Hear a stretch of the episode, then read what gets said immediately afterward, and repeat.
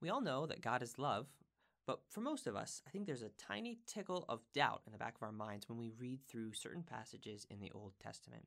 We know it's supposed to be the same God in the New and Old Testaments, but I think we secretly agree with the critics of the faith that he somehow had a personality transplant while he was taking a break between the Old Testament and the New Testament. So, what really happened? That's what we're going to take a look at today. My name is Sam. And I'm Vic. And this is the Truth Other podcast.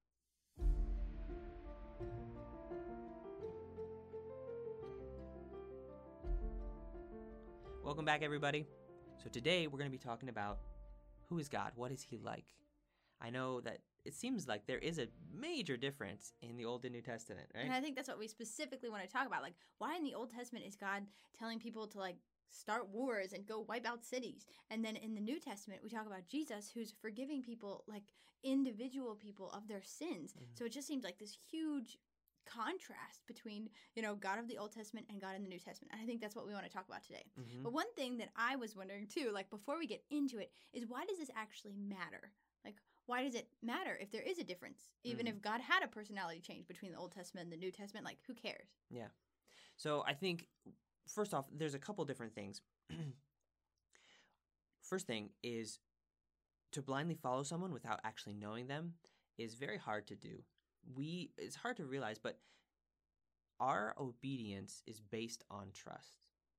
And trust is based on knowing. You don't know you don't trust someone you don't know. Hmm. So for him to tell us to trust him, but then we don't know him, that's going to be hard for us to do, especially when the big issues come. So that's one one reason.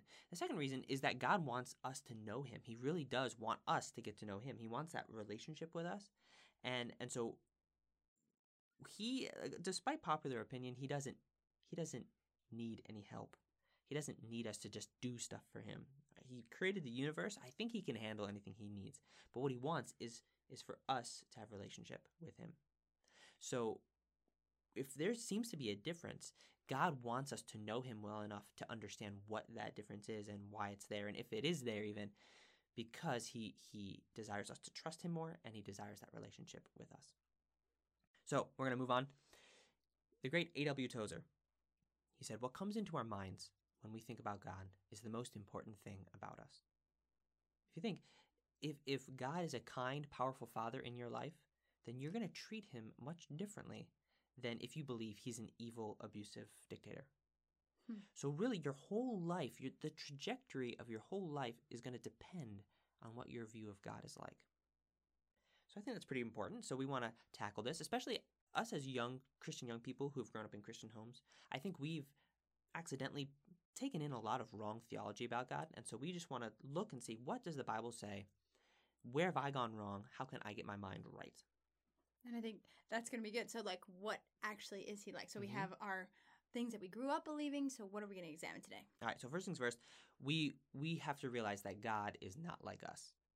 He is so much greater, and and he is so much more. In fact, to use greater or stronger or mightier or wiser is is still comparing him with us. And he says, "Who can you compare me to? Who will you compare me to?" And the answer is no one. You can't compare God to anyone.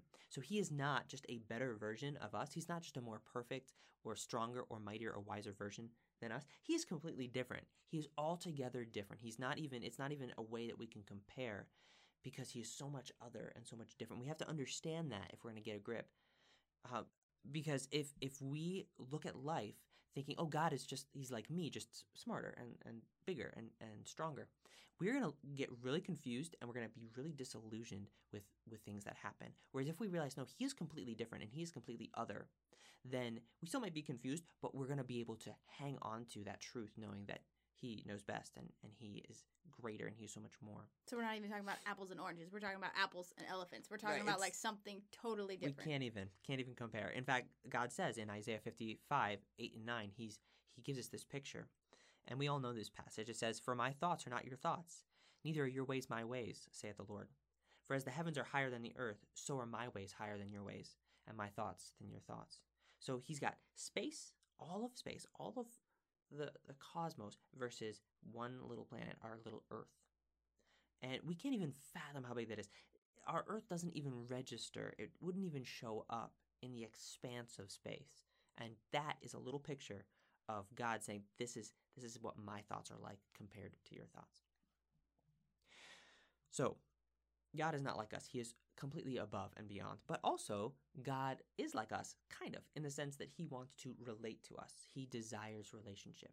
So even though we are so, so far removed and so different, He desires us to know Him and to be in relationship. So He gives us His Word, He gives us creation, He gives us these pictures of uh, things like marriage and parenthood to help give us clues about who he is and what he is like and what he wants from us. so we're going to do our part to try and pick up some of these clues, try and figure out what it is he is like, and then move on from there. Mhm. And I think first we're going to talk about like what God says about his, himself. And I Mhm. think that's cool because how better to get to know someone than what they talk about themselves. Yes, exactly. So we're going to stay in the Old Testament this time just because I feel like that's where the hangups are. And we're going to start with a passage where he does, where God talks about himself. Now we know that everything in the Bible is inspired. And so if it's talking about God, then it's going to be true. But this one, this passage here is really cool because it's him straight from straight from his own his own mouth. hmm So this is Exodus 34. God is he's gonna he's meeting up with Moses to give Moses the Ten Commandments for the second time.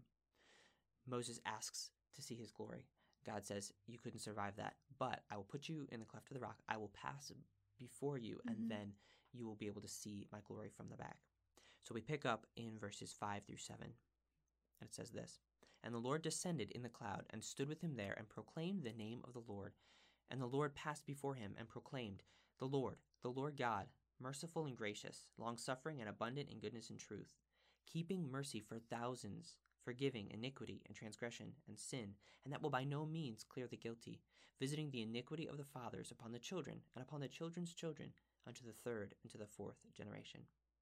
Now, this has got to be one of my favorite Old Testament passages because it's God talking about himself straight up and, and he's telling us what's up. And I think that's really, really cool. But I think part of that, like, it sounds really cool in the beginning part. I'm like, yes, mercy and yes. But then he's saying things that I don't necessarily like. Like, Mhm. he's talking about visiting iniquity onto, like, the generations. And so I think, I don't know, kind Yeah. of like that's a fly in the ointment. Why did he put that in there? Yeah, and I agree because it sounds so good. And then he goes on to talk about not clearing the guilty, and then you know visiting these iniquities upon generation upon generation. And I'm like, oh God, why did you say that part? Like, could you have just stuck with the first part, and we could just plaster that everywhere? And the simple answer is is because that is who he is, and he can't. He's not going to change who he is. And for me to try and edit him down until Mm. I get a God I like is completely foolhardy, it's dangerous, and it's sinful. We have to realize his ways are not our ways. Mm. And that starts with realizing there's going to be things that I don't understand about him and I, can't, I don't agree with, but that's my problem. That is a problem that my mind has to work through, and I have to ask in faith for that understanding, or even just that faith to hold on. All right, so we're going to take uh, a look at each part quickly, and then we're going to dive into that last part. So it says the Lord, the Lord God, and this is the self existing Almighty One. So already that kind of should put a little knot in your brain. Like we can't even understand what what possibly what is self existent.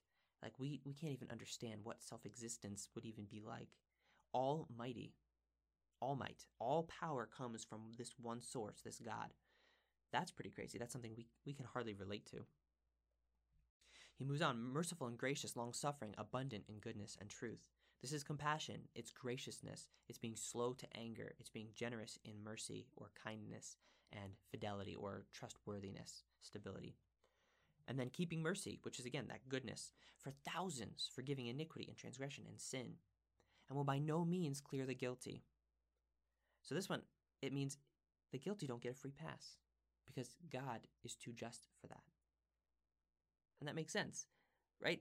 We wouldn't give someone who's guilty a free pass. Which is true. Well, and I think it depends on what it is because sometimes we do. But then I think we all know there is a point like we're not going to let people get away with murder. mm-hmm. Like there's some things that we're like, if you let them free from that, that would be wrong. Mm-hmm. Right. So I think Even we can in agree our on that. Yeah. in our in our messed up sense of justice, we understand. Hey, when you do something bad, you got to pay for it, and God understands that infinitely more than we do.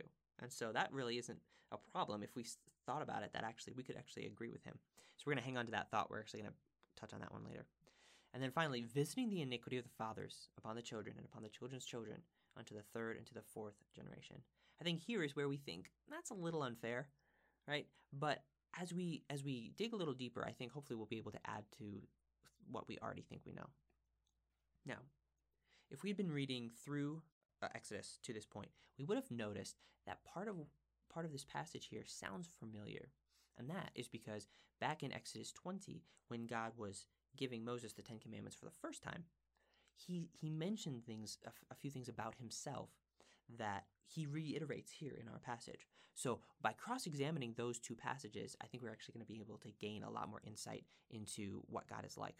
So, this is Exodus 20 verses 5 and 6, and this is God talking about not making or worshiping any kind of idols, and then he continues. He says, For I, the Lord thy God, am a jealous God, visiting the iniquity of the fathers upon the children unto the third and fourth generation of them that hate me, Hmm. and showing mercy unto thousands of them that love me and keep my commandments. So, with this additional information, now we, we can start to have significant insight into who gets the mercy, who gets the punishment, and why. So, going back to our passage, it sounds like this keeping mercy for thousands, now we know, of them that love me, forgiving iniquity and transgression and sin, and will by no means clear the guilty, visiting the iniquity of the fathers upon the children unto the th- and the children's children unto the third and fourth generations of them that hate me. So on the one hand, he forgives sins, but then on the other hand, he does not clear the guilty of their sin. But now we can see why. He he provides mercy towards them who love him or who follow his ways. And then he he provides judgment towards those who hate him and reject him. So it's interesting to note that both parties are still sinning. So he's still forgiving these people because they sin, and he will judge the guilty because they sin. So both of them are, are sinful. The difference is their relationship with God. Hmm. One group loves God, the other hates him and is and is rejecting his forgiveness. And so they have to die with their sin still with them. And this is the simple truth. Even though this is the Old Testament, this is the simple truth of the, the of the gospel. The gospel is repent from your ways, turn from your sin, and have mercy, or you keep your sin, but then you have to pay for it, and you will be judged and, and be punished for that sin. So those who love him, follow his ways, they receive mercy. Those who hate him and refuse his ways, they are going to receive punishment. So the question is, whose problem is it now? Because it's like you had a choice. Mm. I think at the beginning part, it's like, oh, that sounds terrible to visit this stuff and to not forgive people. But also, if they had an invitation, then it was their problem because they rejected it. hmm Right. And at any moment, they could have turned around and chosen to go the other way, to go God's way. It was completely their choice. And this, there's a passage in Ezekiel talking about this idea of like passing the iniquity on to the fathers, uh, from the fathers, and it's incredible because it talks about this this idea of these two camps, and it's worth reading on its own. We're just going to hit the highlights for now. We're going to read verse four, and then 19 through 23, and then 30 through 32, and this is God talking, and He says this. Behold, all souls are mine. As the soul of the Father, so also the soul of the Son is mine. The soul that sinneth, it shall die. Yet ye say, Why? Doth not the Son bear the iniquity of the Father? When the Son hath done that which is lawful and right, and hath kept my statutes, and hath done them, he shall surely live. The soul that sinneth, it shall die. The Son shall not bear the iniquity of the Father, neither shall the Father bear the iniquity of the Son. But if the wicked will turn from all his sins that he has committed, and keep all my statutes, and do that which is lawful and right, he shall surely live, he shall not die. All his transgressions that he has committed, they shall not be mentioned unto him. In his righteousness that he has done, he shall live. Have I any pleasure at all that the wicked should die, saith the Lord God, and not that he should return from his ways and live? Therefore I will judge you, O house of Israel, every one according to his ways, saith the Lord God. Repent and turn yourselves from all your transgressions, so iniquity shall not be your ruin. Cast away from you all your transgressions whereby you have transgressed, and make you a new heart and a new spirit. For why will you die, O house of Israel? For I have no pleasure in Hmm. the death of him that dieth, saith the Lord God. Wherefore, turn yourselves and live. So God is saying, It is up to you. I will work with you. Whatever it is you want, however you want me to work with you, that is what I'll do. If you turn from your, if you turn to righteousness, I will not remember your wickedness. But if you turn to wickedness, I will not remember your righteousness. I am completely just. So whatever you do, I will respond to in perfect justice. So that means the choice is yours. So going back to our passage, we can see that even though these iniquities are getting passed from generation to generation, it doesn't have to define them. They still have the power at any moment to turn around, ask for God's forgiveness, and in that moment, they move from guilty to forgiven. And obviously, we, we don't have time to talk about the fact that, you know, we think of children and children's children as being innocent, and but they're going to grow up to become someone. And and that idea of, you know, we don't I don't need, need my parents to help me sin. I can sin by myself. we can do that fine. just fine. We don't need our parents' iniquity on us. We, we can come up with our own sins quite fine. Here's one more thought that hopefully it'll make you think a little bit. It says, visiting the iniquity of the fathers uh, upon the children, and upon the children's children, unto the third and to the fourth generation. So, this idea of iniquity, we think of, uh, you know, it's perversity or depravity. We might think of it as a history of your sin. Some theologians call it uh, generational sin or a generational curse. I think it's just the idea of having a sin that gets passed down through the generations, uh, maybe adultery or drunkenness or laziness or anger, something that you know if your grandfather, great grandfather, grandfather, father did, it's going to be much more likely that you are going to struggle with that as well. because you grew up in that environment and you are Mhm. around and familiar with that. That makes sense. So if this is a generational sin like that, we could liken it to a generational, uh, a genetic condition, something that gets passed down. You know, some kind of illness or some kind of condition that gets passed down from generation to generation. Now, if nothing changed, if there was no cure, then that illness would continue through that bloodline basically indefinitely. It would just keep on going from generation to generation, and it would never stop. But in this passage, talking about this spiritual and sinful genetic condition, it says that it's only going to go to the third or fourth generation and then it's going to stop. So who stopped it? And the, the answer is God stopped it. No one else could. No one has the power to stop it. So what if God, in his sovereignty and in his mercy, steps into the situation and says, you know what, four generations, that's enough. That's enough of this iniquity. I will stop this here. And it goes no, no further. So instead of that ball bouncing forever all the way down through the generations, what if he catches that ball and stops it af- after the fourth generation? So it could be a mercy and not a continual curse. That's very interesting because that's not it's what I think different of. way to look at it. Yeah, when I first look at it. So you have those facts. So you can ha- look at it two different ways. You can say God is punishing them for four generations, or you can say God is lifting the punishment that they deserve forever after only four generations. Now, God doesn't say He doesn't, you know, doesn't uh, clarify that. But my question is, which one of those options sounds more like the Lord, the Lord God, merciful and gracious, long suffering and abundant in goodness and truth, keeping mercy for thousands, forgiving iniquity and transgression and sin. So, could it be that we're looking at this all wrong? This is a foreign concept, but why is it so hard to imagine? God just told us the verse before that that He is full of goodness and mercy. So, why is it so hard to believe? And honestly, I think there are some reasons that we as humans have a really hard time believing God's goodness. We'll talk about those later. But our, our minds don't naturally assume God's goodness. They should, but they don't. They they assume we look at the things that we think he's, he's doing wrong or that he's being cruel or heartless, and we tend to focus on those things. And again, we'll talk about that later. To close, just one more thought about our passage. You know, sin doesn't just vanish. In fact, God would be unjust if he let people off the hook for the sins that they committed. If he told, you know, a murderer, you know what, we're just going to pretend that murder didn't happen. No one's going to pay. That's actually unjust. That's an unjust judge, and God is not unjust. He is infinitely more interested in justice than we are. Mm-hmm. So he gives others mercy, but that doesn't mean the punishment goes away. It just means the punishment gets transferred to someone else. And we obviously, seeing the whole of the entirety of the Bible, we know who that someone else is. Mm-hmm. So now, looking in this passage, when he forgives mercy and gives mercy to thousands, that is a that has a heavy implication because what he is saying is he's saying, out of all of you people, I I would rather that you bring your sins to me and I, through my son, I eat that sin, and that sin becomes my own, and I, I take on that complete punishment. I'd rather you bring your sins to me and I take the punishment than for you to try and pay for those sins yourself. That is who we're talking about. And the question is is that the God that you know, that you think about when you Mhm. read the Old Testament? Is that the God you're thinking about?